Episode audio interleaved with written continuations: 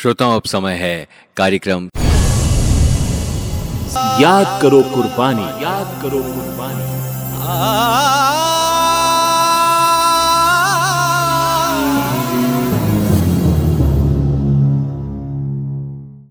नमस्कार। आज हम बात करेंगे देशभक्त क्रांतिकारी कन्हैयालाल दत्त और सत्येंद्र नाथ बसु की।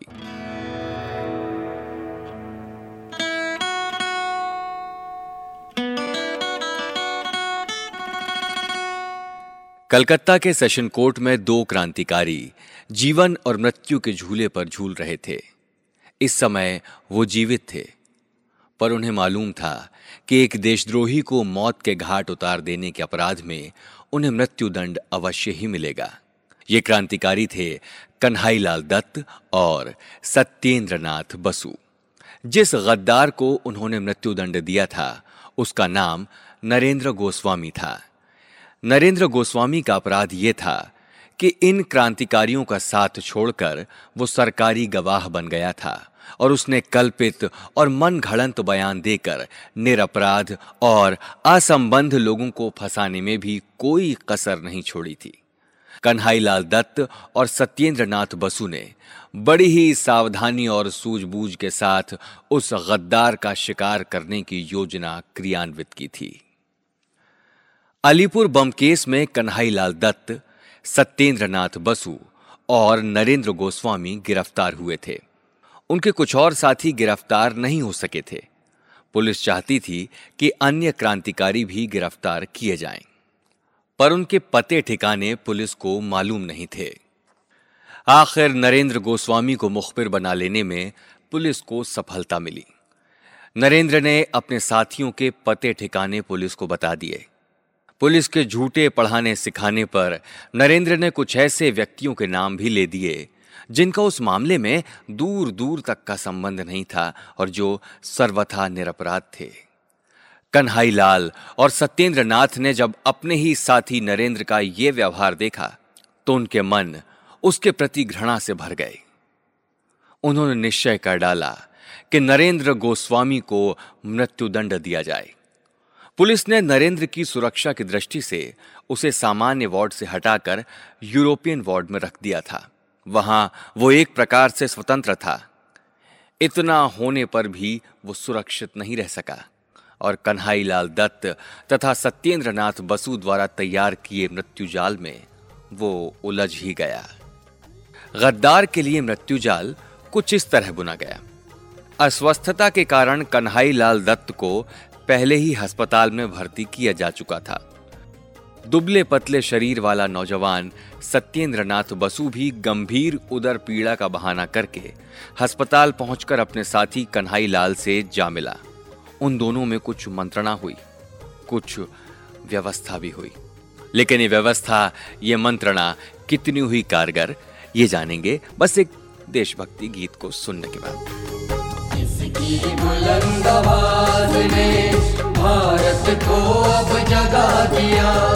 इसकी बुलंद आवाज़ ने भारत को अब जगा दिया। सोया पड़ा था बेखबर, सोया पड़ा था बेखबर, किसने से उठा दिया? इसकी बुलंद आवाज़ ने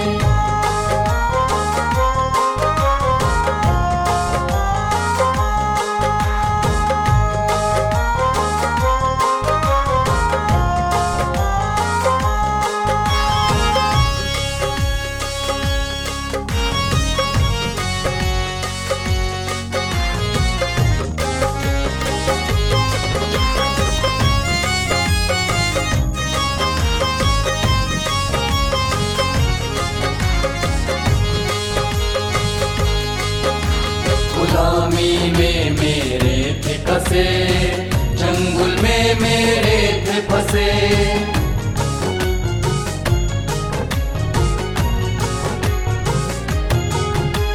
गुलामी में मेरे थे कसे, जंगल में मेरे थे फंसे।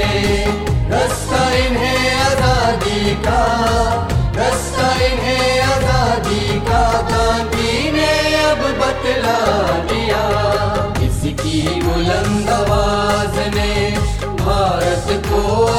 दिया सोया पड़ा सबे खबर, सोया पड़ा सबे खबर, किसने से उठा दिया? किसकी बुलंद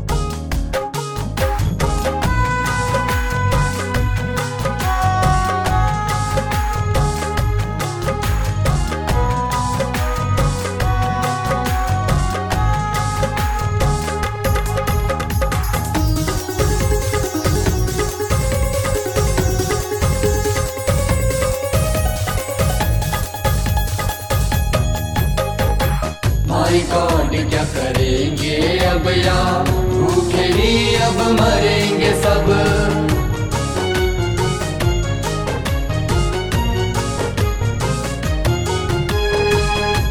गॉड क्या करेंगे अब या? भूखे ही अब मरेंगे सब। इसने तो मेरे एकदम इसने तो मेरे नाकों में दम पहुँचा दिया। इसकी बुलंद आवाज़ ने भारत को अब जगा दिया। सोया पड़ा था बेखबर, सोया पड़ा था बेखबर, किसने से उठा दिया? किसकी बुलंद आवाज़ ने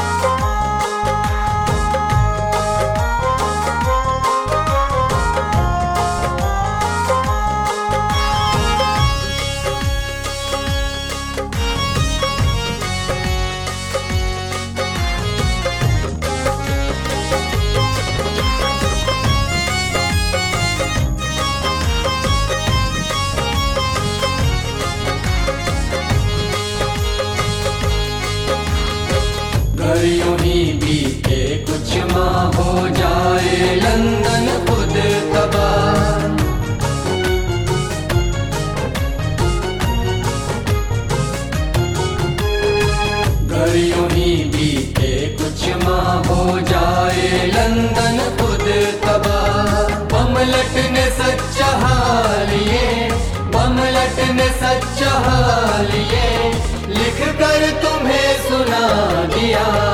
इसकी बुलंद आवाज़ ने भारत को अब जगा दिया। सोया पड़ा था बेखबर, सोया पड़ा था बेखबर, किसने उठा दिया? किसकी बुलंद आवाज़ ने किसकी बुलंद ने ने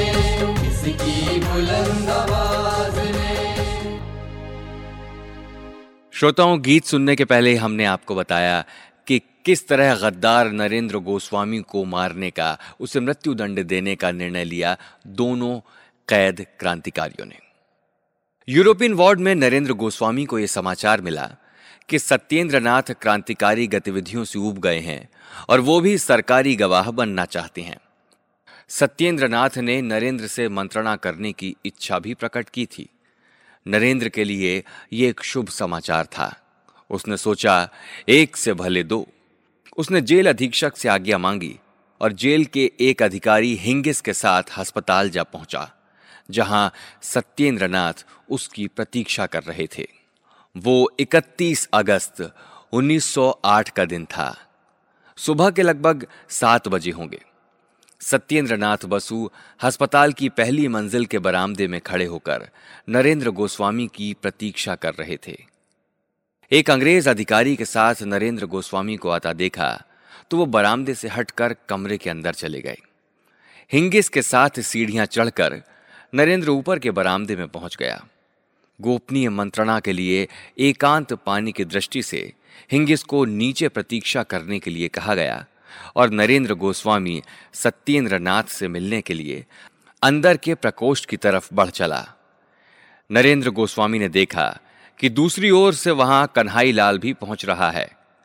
कन्हाई लाल की उपस्थिति अब उसे कुछ अटपटी लगी, क्योंकि उसका पलंग किसी दूसरे वार्ड में था। सत्येंद्र नाथ और कन्हाई लाल दोनों ही नरेंद्र के निकट पहुँच गए और बातें करने की सुविधा के लिए वो बाहर के खुले बरामदे में जा पहुँचे। लेकिन क्या दोनों का नरेंद्र को अस्पताल बुलाना कारगर साबित हुआ?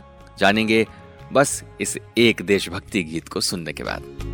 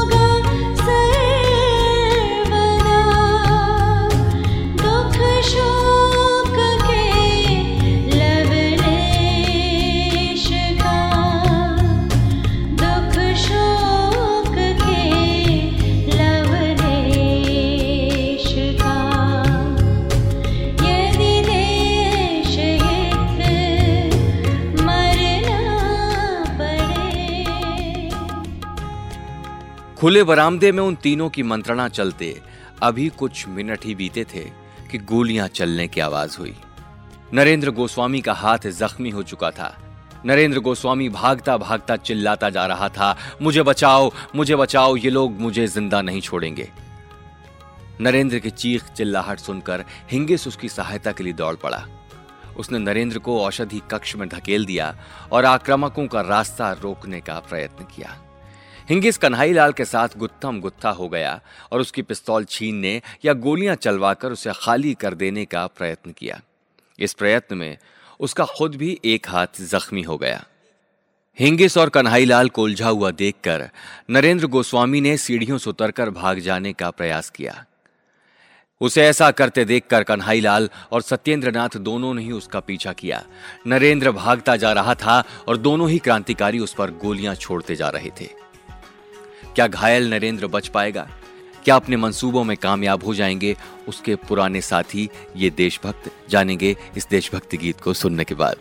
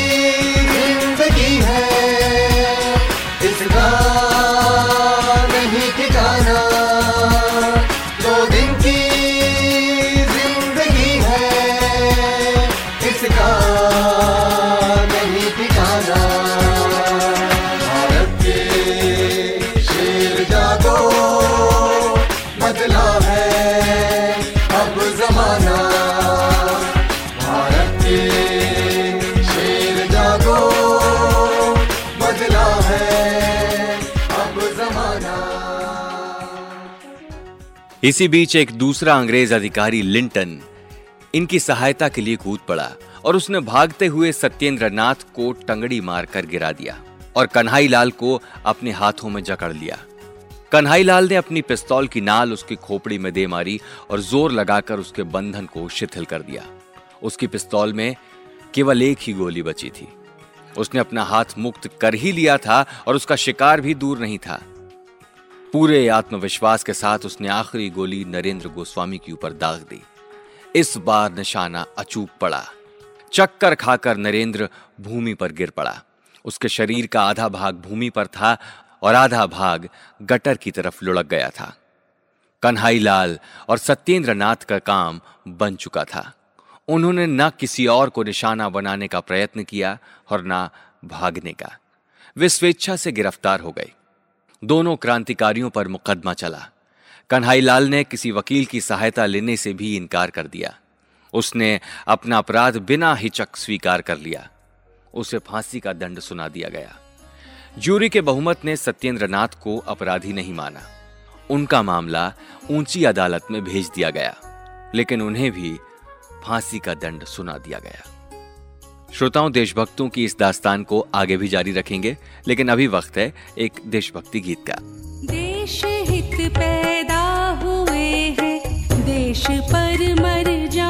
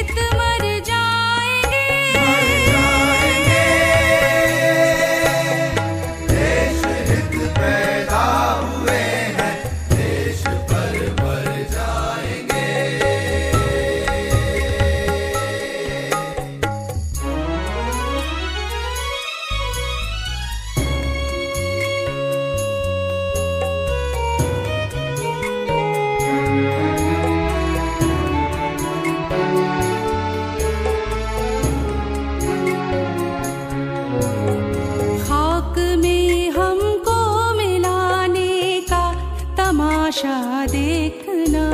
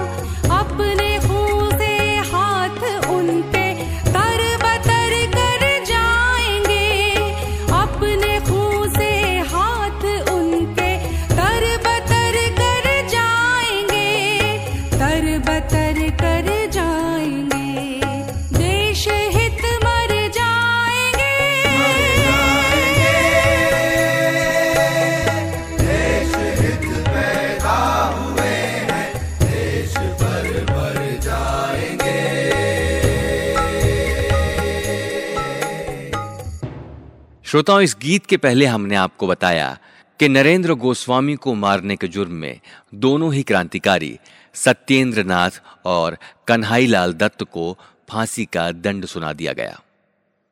कन्हाईलाल दत्त ने फांसी का दंड सुना तो उन्हें लगा जैसे उसे वांछित पुरस्कार मिला हो। आत्मिक प्रसन्नता उनके मुखमंडल पर फूट पड़ी थी। खिले हुए कमल के समान उनका मुख सबको मोहित कर रहा था। दंड सुनने के पश्चात, फांसी के दिन के समय तक उनका वज़न 16 पौंड बढ़ चुका था। उन्होंने मृत्यु को जीत लिया था। केवल एक औपचारिकता भर शेष थी। फांसी की औपचारिकता का निर्वाह अलीपुर केंद्रीय कारागार में 10 नवंबर 1908 को हुआ। अपने जीवन की अंतिम रात कन्हाई इतनी बेफिक्री के साथ सोए कि सुबह उन्हें जगाना पड़ा। प्रातःकालीन कार्यों से निवृत्त होकर वो सधे हुए कदमों से मृत्यु मंच की ओर बढ़ चले। पूरे आत्मविश्वास के साथ सीढ़ियाँ पार करके वो तख्ते पर जा चढ़े। गले में फंदा डाला गया। चेहरे को काले टोप से ढक दिया गया। संकेत मिलते ही कुंदा खींचा गया और कन्हाई का शरीर एक झटके के साथ फांसी के फंदे पर झूल गया। श्रोताओं, शहादत की दास्तान आगे भी जारी रहेगी। फ़िलहाल वक्त है एक देशभक्ति गीत का।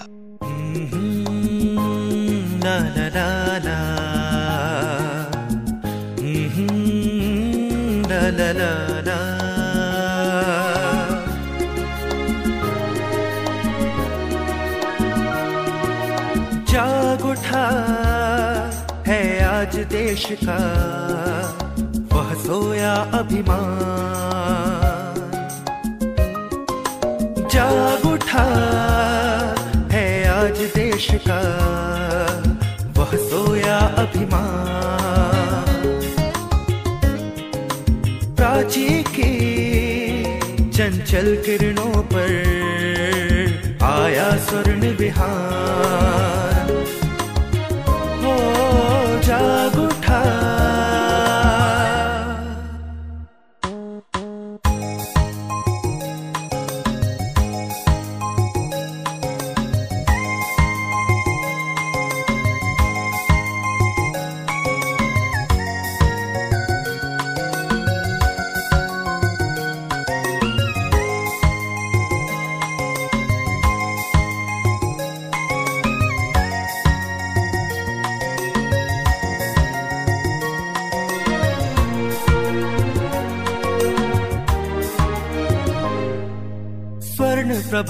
खिला घर घर में जागे सोए वीर युद्ध स्थल में सज्जित होकर बढ़े आज रणधीर। ओ, स्वर्ण प्रभात खिला घर घर में जागे सोए वीर युद्ध स्थल में सज्जित होकर बढ़े आज रणधीर। आज पुनः स्वीकार किया है। असुरों का आह्वान, असुरों का आह्वान। जाग उठा है आज देश का, वह सोया अभिमान। प्राची की चंचल किरणों पर आया स्वर्ण विहार। उठा। हम्म, ला ला हम्म,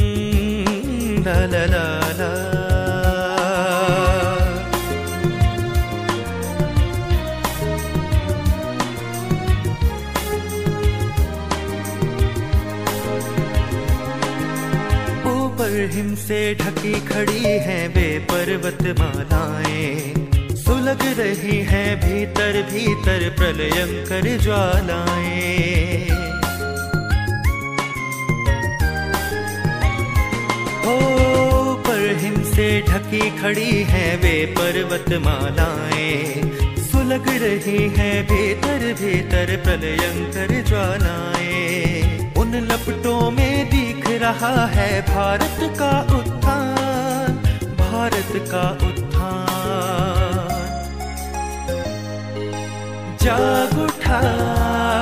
है आज देश का, वह सोया अभिमान।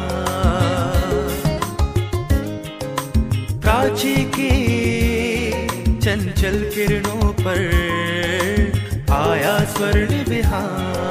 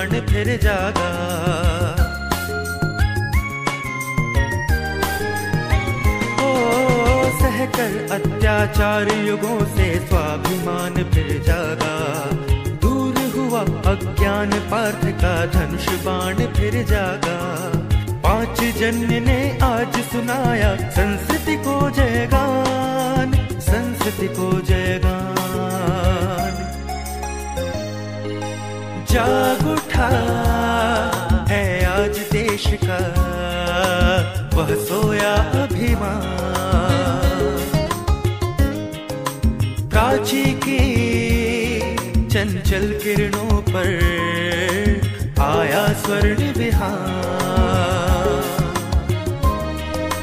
जाग उठा है आज देश का, वह सोया अभिमान।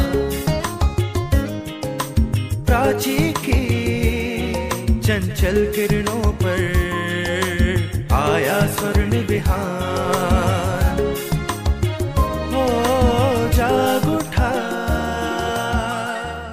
शहीद का अंतिम संस्कार बड़ी धूमधाम के साथ किया गया।